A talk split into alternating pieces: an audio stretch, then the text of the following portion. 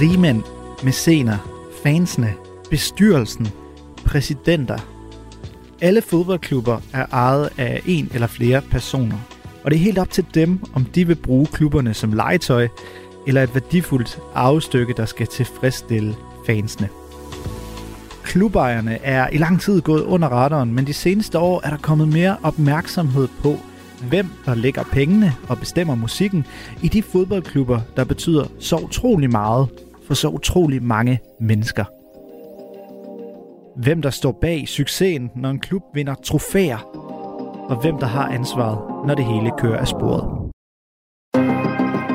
Mit navn er Niklas Stein, og jeg har sat mig for at undersøge, hvem der ejer de største fodboldklubber i Europa, og hvordan de egentlig styrer klubberne. Og allervigtigst, hvad fansene synes om dem. Så kom med mig på en tur rundt til de største klubber og deres ejerskaber, så vi sammen kan lære, hvad klubberne kommer af og er blevet til, og hvor de skal hen i fremtiden. Du lytter til Radio 4, og det her er fodboldens pengemænd. La Juventus. Juventus Football Club. Juventus. Juventus. La Vecchia Signora, den gamle dame, de zebrastribede, eller slet og ret bare Juventus. Ja, de er en helt særlig institution, ikke blot i italiensk fodbold, men i hele fodboldverdenen. For da 2022 blev til 2023, der kunne Juventus nemlig fejre 100 år under en og samme ejer, nemlig den i Italien så famøse og mytiske Agnelli-familie.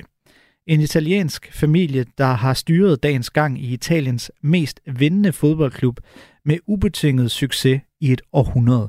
Nu sned du det der ubetinget ind.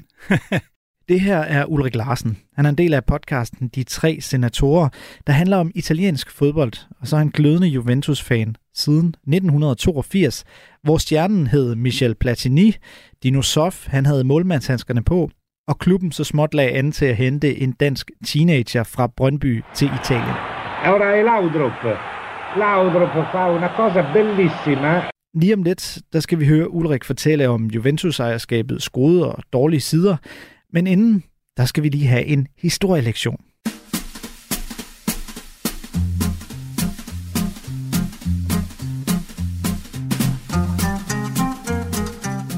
Juventus hed oprindeligt Sportklub Juventus og blev etableret i 1897 af en gruppe skoleelever i Torino i Norditalien. To år senere der blev de til fodboldklub Juventus, og i starten af 1900-tallet kom forretningsmand Marco Aimone Massan ind og gjorde finanserne lidt mere professionelle. Der blev endda gjort overvejelser om at flytte klubben ud af Torino, og det gjorde nogle medlemmer så sure, at de brød ud og stiftede i stedet en ny klub. Den klub, der i dag hedder Torino FC og er Juventus' byrivaler i det savnomsbundne Derby della Mole, navngivet efter den mytiske Torino-bygning Mole Antonigliana, der i dag er hjemsted for et filmmuseum. ancora Vidal dietro a cercare Pirlo destro di Pirlo e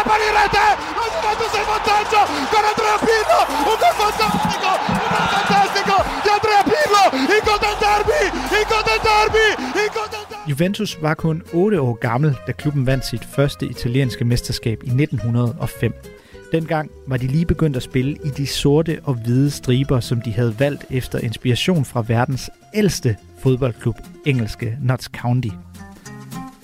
Vi spoler frem til 1923, hvor den største milepæl i Juventus-ejerskabet finder sted.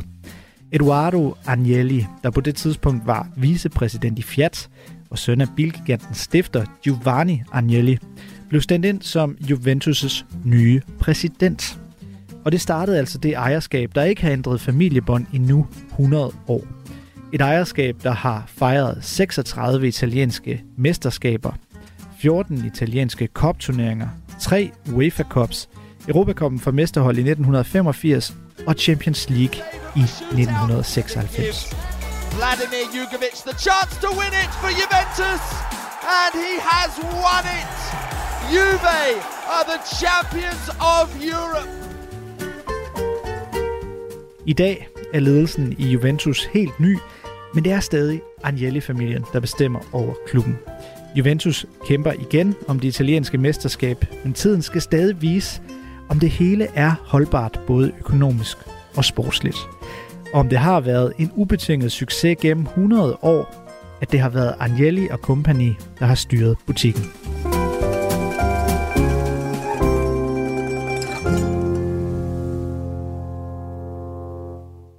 Mit første svar er altså ja, men nu sned du det der ubetinget ind. og øh, hvis vi tager de sidste 3-4 år fra, så, øh, så vil det være et klart og tydeligt og rungende ja. Juventus er skabt af Agnelli-familien. Juventus kan ikke forstås uden Agnelli-familien. Øh, og Juventus' problemer og succeser kan ofte heller ikke forstås uden Agnelli-kontekst.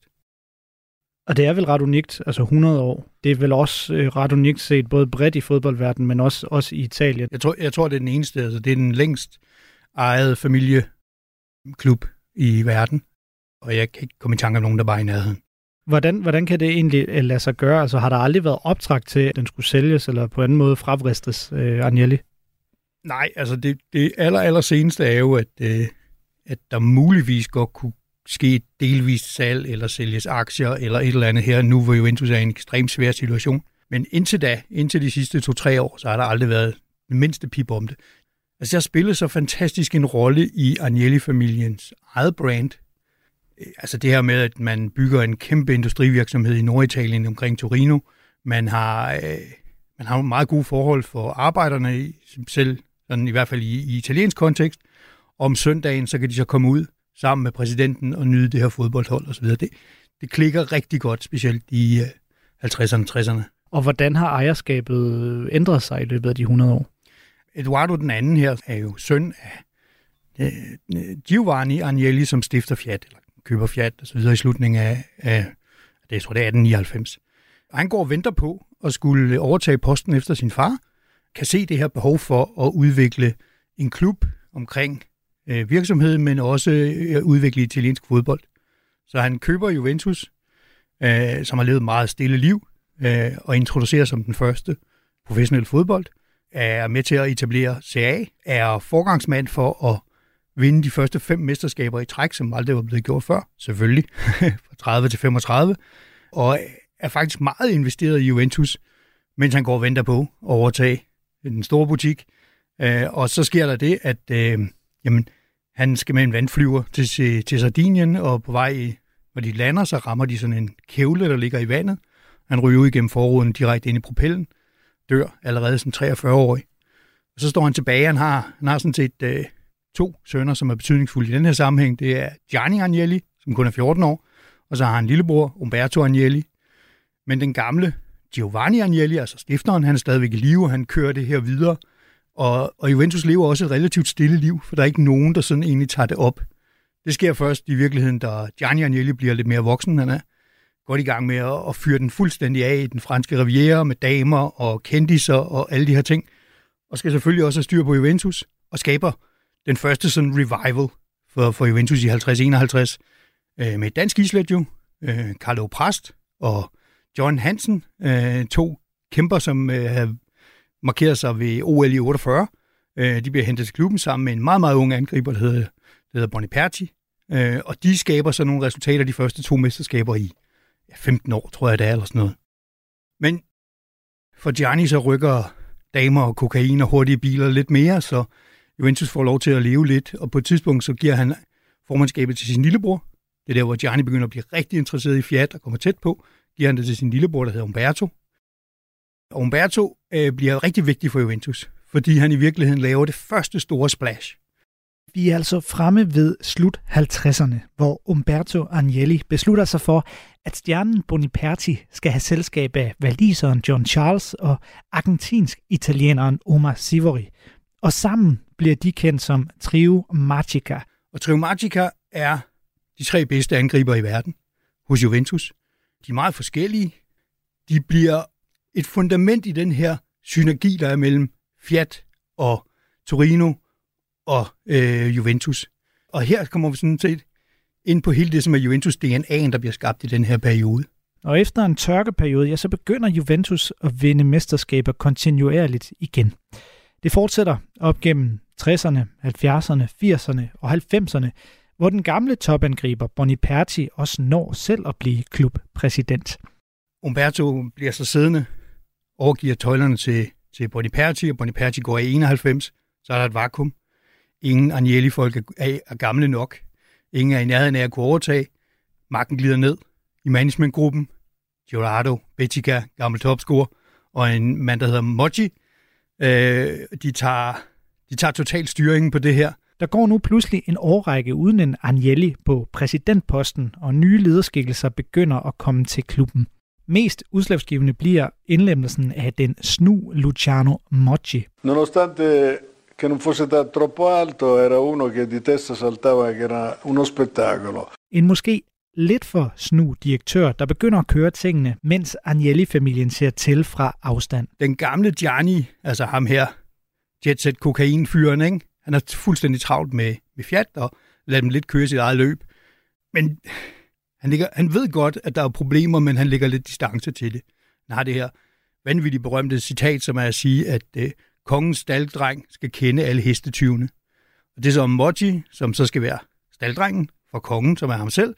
Og øh, man indforstået i det er, at, sige, at alle andre laver beskidte tricks, så vi skal også have en, der, der kan det. Øh, det ender så desværre i Calciopoli i 2006. Øh, heldigvis to år efter, at øh, Lavocato Gianni Agnelli er død. Øh, men altså, det, det, det tidspunkt, hvor Agnelli-familien ikke har kontrol. Arbitri corrotti, arbitri venduti ecco. La differenza la fa solo una cosa, che lei sta Calciopoli-skandalen bryder ud, da italienske aviser kan berette om en række afslørende telefonaflytninger af nogle af italienske fodbolds største spidser, der påvirker dommerpåsætningen i Serie A. Det er maj 2006. Sæsonen er lige blevet afsluttet, og fodboldverdens fokus skal snart til at vende sig mod VM-slutrunden i Tyskland. Men skandalen eksploderer, og mens det italienske landshold med flere Juventus-profiler på holdet vinder verdensmesterskabet, ja, så bliver Juventus tvangsnedrykket til den næstbedste række og får frataget et mesterskab, mens direktøren Luciano Mochi må forlade klubben i vanære. De tilbageværende må rydde op og få hurtigt Juventus tilbage i Serie A, men der skal gå endnu en håndfuld år, inden Juventus vinder et italiensk mesterskab igen. Efter Calciopoli, jamen så, så har man situationen, hvor de, de tilbageværende Agnelli-drenge, de står sådan set klar i kulissen. Vi har øh, Gianni Agnellis egen barnebarn, som hedder John Elkan, øh, som er sådan en rigtig up-and-coming businessman. Vi har hans bror, der hedder Lapo Elkan, som øh, følger svars, sin morfars fodspor på en anden måde. Kæmpe, kæmpe cokehead og festabe, øh, uden farens øh, sådan charme og beskyttelse. Og så har vi deres fætter, som har det rigtige efternavn, Andrea Agnelli. Og der er en magtkamp i familien om, hvem skal have hvad. Øh, John Elkan vinder øh, og bliver leder af selskabet. Det, der hedder Fiat, som nu hedder Exor, som er det investeringsselskab. Han gør det helt utrolig godt. Og tilbage står unge Andrea Agnelli med trøstepræmien Juventus.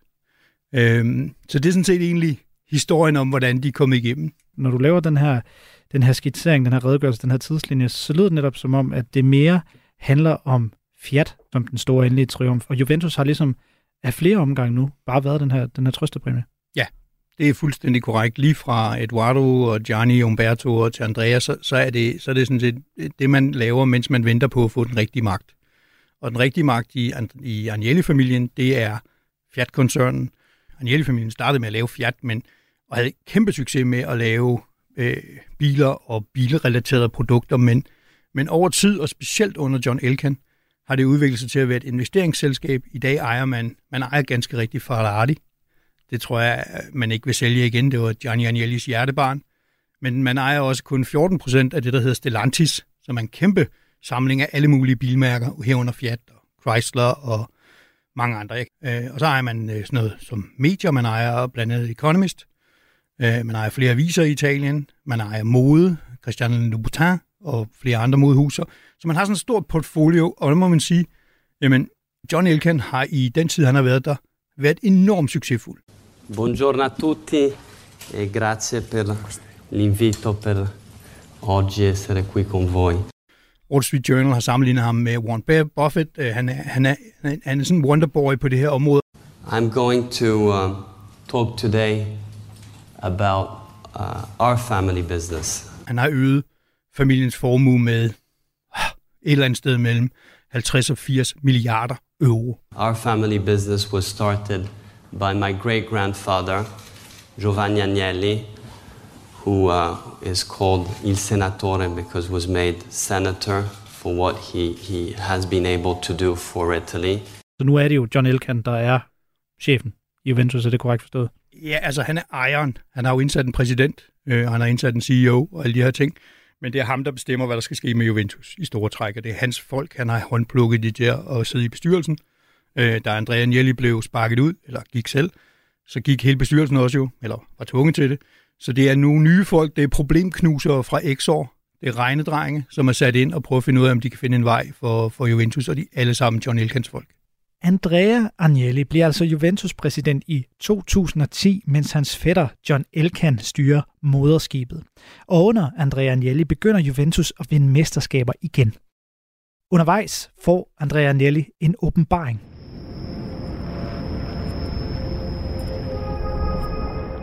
Juventus skal moderniseres, og han sætter gang i et storstilet brandingprojekt i 2017, der blandt andet fører til det enormt dyre køb af Cristiano Ronaldo og et nyt logo. and rise. Aim high while others stumble. Havde det her flotte gamle skjold, og pludselig er man et J. Det kan de fleste nok godt leve med. Vi, vi tudede meget over det dengang, men, men det er til at leve med. Så finder man ud af, at man, man halter voldsomt bagud på kommersielle indtægter, og så investerer man stort set hele, hele baduljen i Cristiano Ronaldo, som skal løfte en. Altså simpelthen parallelt forskyde omsætningen op på niveau med, med Real Madrid og Barcelona og hvem de ellers hedder. Men fyre den gamle ledelse, som har været helt ekstremt dygtig, altså øh, Bebe Beppe Marotta og vores finansdirektør, begge to ryger ud, bliver erstattet nogle nye, meget mere risikovillige gutter. Man vælger også at skille sig af med, med, med en træt og gammel Allegri, og siger, at nu skal vi spille spændende fodbold med først Sarri og senere Pirlo, men man bakker det ikke rigtig op, og derfor så ender det i noget værd kaos. Og nu står jo klubben jo i en kæmpe økonomiske problemer. Det nye Juventus kæmper med at få ordentlig luft under vingerne, men Andrea Agnelli han vil have det til at lykkes og bliver ved med at træde på speederen. Jeg har sådan et, et billede fra cykelsporten, jeg plejer at bruge, ikke? At du ved, hvis du, hvis du stikker af fra hovedfeltet, og du kører op til en, en favoritgruppe, og du ligger ude mellem hovedfeltet og favoritgruppen og steger, og du finder ud af, at favoritgruppen kører lidt hurtigere end dig. Hvad fanden skal du gøre? Skal du lade dig falde ned i hovedfeltet og blive ved med at vinde CA, eller skal du satse alt på at komme op? Og Andrea Agnelli, den her meget agerige mand, som er blevet oversteppet for Exor, han satser hele butikken og meget mere, kører helt op i rødt, langt ud over øh, hans makspuls, og øh, så rammer corona, og så, så, så vælter hele tårnet. Ikke? Det fører til den næste række af flere dårlige historier og skandaler i Juventus. Andrea Agnelli han kaster sig selv og klubben hovedkuls ind i det European Super League-projekt, der vil kuppe UEFA's Champions League-turnering og de store europæiske fodboldligaer, men kun når to dage i offentlighedens lys, før det kulsejler i april 2021. I remain convinced of the beauty of that project, of the value it would have developed to the pyramid, um, of the creation of the best competition in the world. Var der et eller andet i Andrea Anellis incitament til at gå ind i det projekt, der, der, der havde noget rigtigt over sig set her i bagklodskabens klare lys? Var der noget rigtigt i det? Man kan se, øh, man kan se Superliga-projektet med, med to forskellige briller. Det ene er Juventus isoleret, og så er der ikke nogen tvivl om, at det var det helt rigtige. Det var den, den bedste måde, hvorpå Andrea Agnelli kunne sikre, at Juventus nærmest permanent var i top 5 eller top 10 og nærmest uden at, at, at røre en finger eller, eller hente nogen point, fordi det ville være en helt sikker kaskav. Men så den andet parameter, det er, det er så for fodbolden som sådan. Og der mener jeg faktisk også, at der er nogle gode argumenter for Superliga. Jeg er en af de få, der, der står lidt på mål for det, ikke? lidt halvhjertet. Jeg synes jo, at det er, det er helt rigtigt, at det er klubberne, der styrer det her. Det er klubberne, der tager risikoen. Det er også klubberne, der skal have upsiden, i stedet for, at det er en, en, en UEFA-konstruktion, som, som jeg ikke er specielt begejstret for, øh, som sådan mini, mini-FIFA, ikke? Øh, så, så, så jeg så meget hellere, at det var klubberne, og, og vi så jo, da, da Premier League blev dannet, der var det en udbryder, hvor klubberne sagde, jamen det er os, der skal styre ligaen, det er os, der skal styre det kommercielle. Forbundet skal koncentrere sig om reglerne, vi skal nok styre, hvordan ligaen udvikler sig kommercielt og praktisk. Og hvad har vi så set med, med, med Premier League? Altså, det er jo blevet fuldstændig eksploderet mellem fingrene. Det er super professionelt ned til den mindste detalje. Så det kunne jeg godt have set klubberne gøre. De lavede mange fejl. De lavede en kontrakt, som var, som var uforholdsmæssigt god for de oprindelige stifter. De lavede, øh, altså de lavede sådan en venstrehåndslancering med en pressemeddelelse og et website på en side, øh, og, og så tænkte de bare, at det her det går nok, fordi de tænker sådan meget i forretningsmandslogik. Alle klubberne havde underskrevet en kontrakt. Der var jo ikke noget at gøre. Og så får de det her pushback, som de slet ikke er klar på, og så øh, springer klubberne fra langsomt en efter en. Ikke? Men det næste, vi kommer til at se, det er jo, at, at UEFA laver det samme. Altså, vi er jo i gang med at lave klubmesterskaberne. Øh, så, så Superligaen kommer uanset hvad. Nu bliver den bare ejet og kontrolleret og styret af nogle folk nede i Genève, som få har styr på, øh, i stedet for klubberne. Og et par år senere, ja, der må Agnelli og hele Juventus-bestyrelsen gå af, da en række retssager tager et fast greb om klubben. Juventus har ifølge både italienske og fodboldens egne myndigheder oppustet transferværdier på spillere og snydt på vægten, når det kom til at gøre regnskab for lønninger under coronapandemien. Juventus ender med at bruge starten af 2023 på at komme på fod med en helt ny ledelse og må tage til takke med at blive frataget point, så de ender sæsonen på en skuffende syvende plads.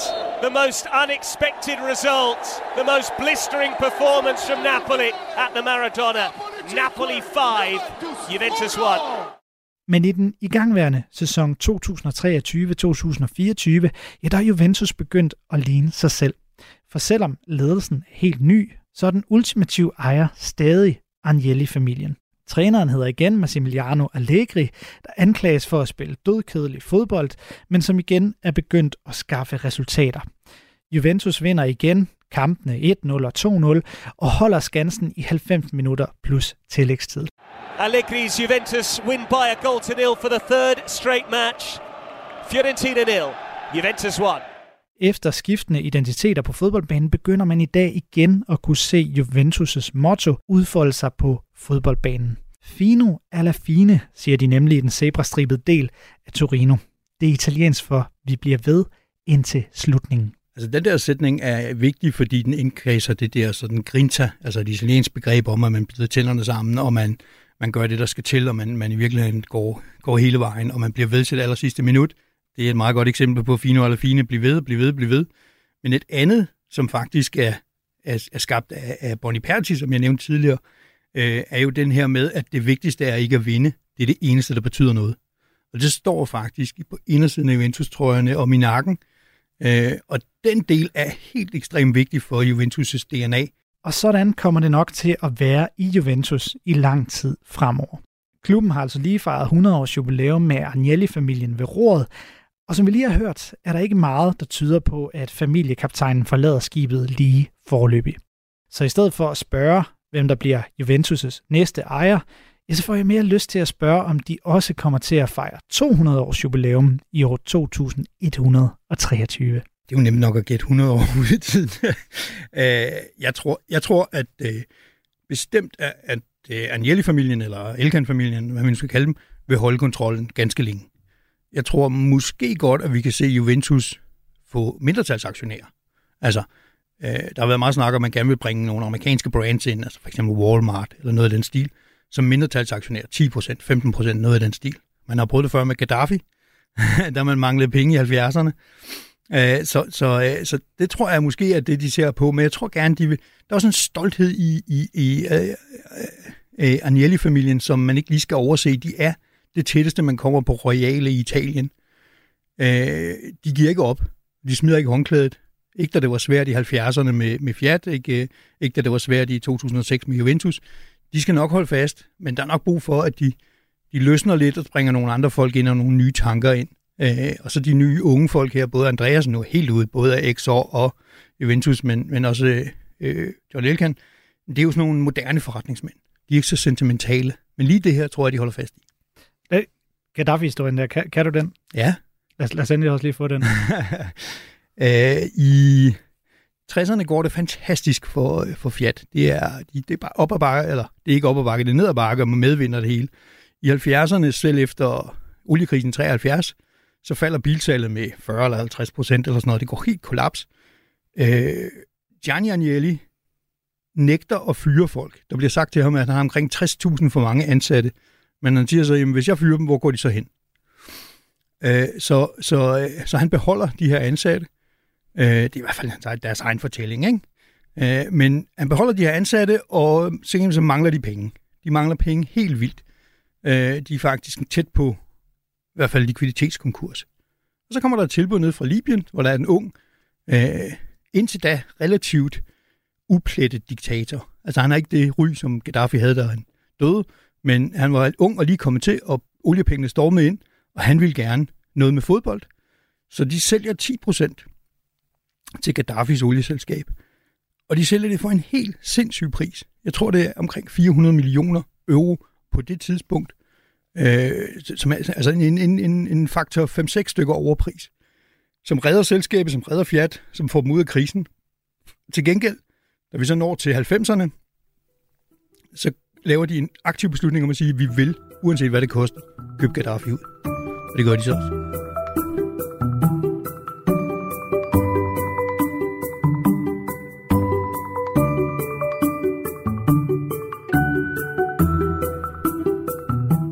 Du har lyttet til fodboldens pengemænd på Radio 4. Programmet er lavet og tilrettelagt af mig, Niklas Dein. Hvis du vil i kontakt med mig, så kan du finde mig på diverse sociale medier, eller du kan skrive mig en mail på nick-radio4.dk nick radio4.dk Dagens gæst var Ulrik Larsen, redaktør af Rasmus Dalgaard. Der er i det her afsnit blevet brugt lyd fra Juventus', UEFA's og Serie A's YouTube-kanaler. Fra YouTube-kanalen Football Legends, fra Tifo Football og fra The Guardian. Hvis du vil lytte til de kommende afsnit af programmet, hvor jeg dykker ned i andre europæiske fodboldklubber og deres ejerskaber, ja, så kan du finde fodboldens pengemænd på diverse podcasttjenester eller i Radio 4's app. Du kan også abonnere på programmet, så du er sikker på ikke at misse et nyt afsnit. Du må meget gerne anmelde programmet og give det nogle stjerner, hvis du kan lide det. Tak, fordi du lyttede med.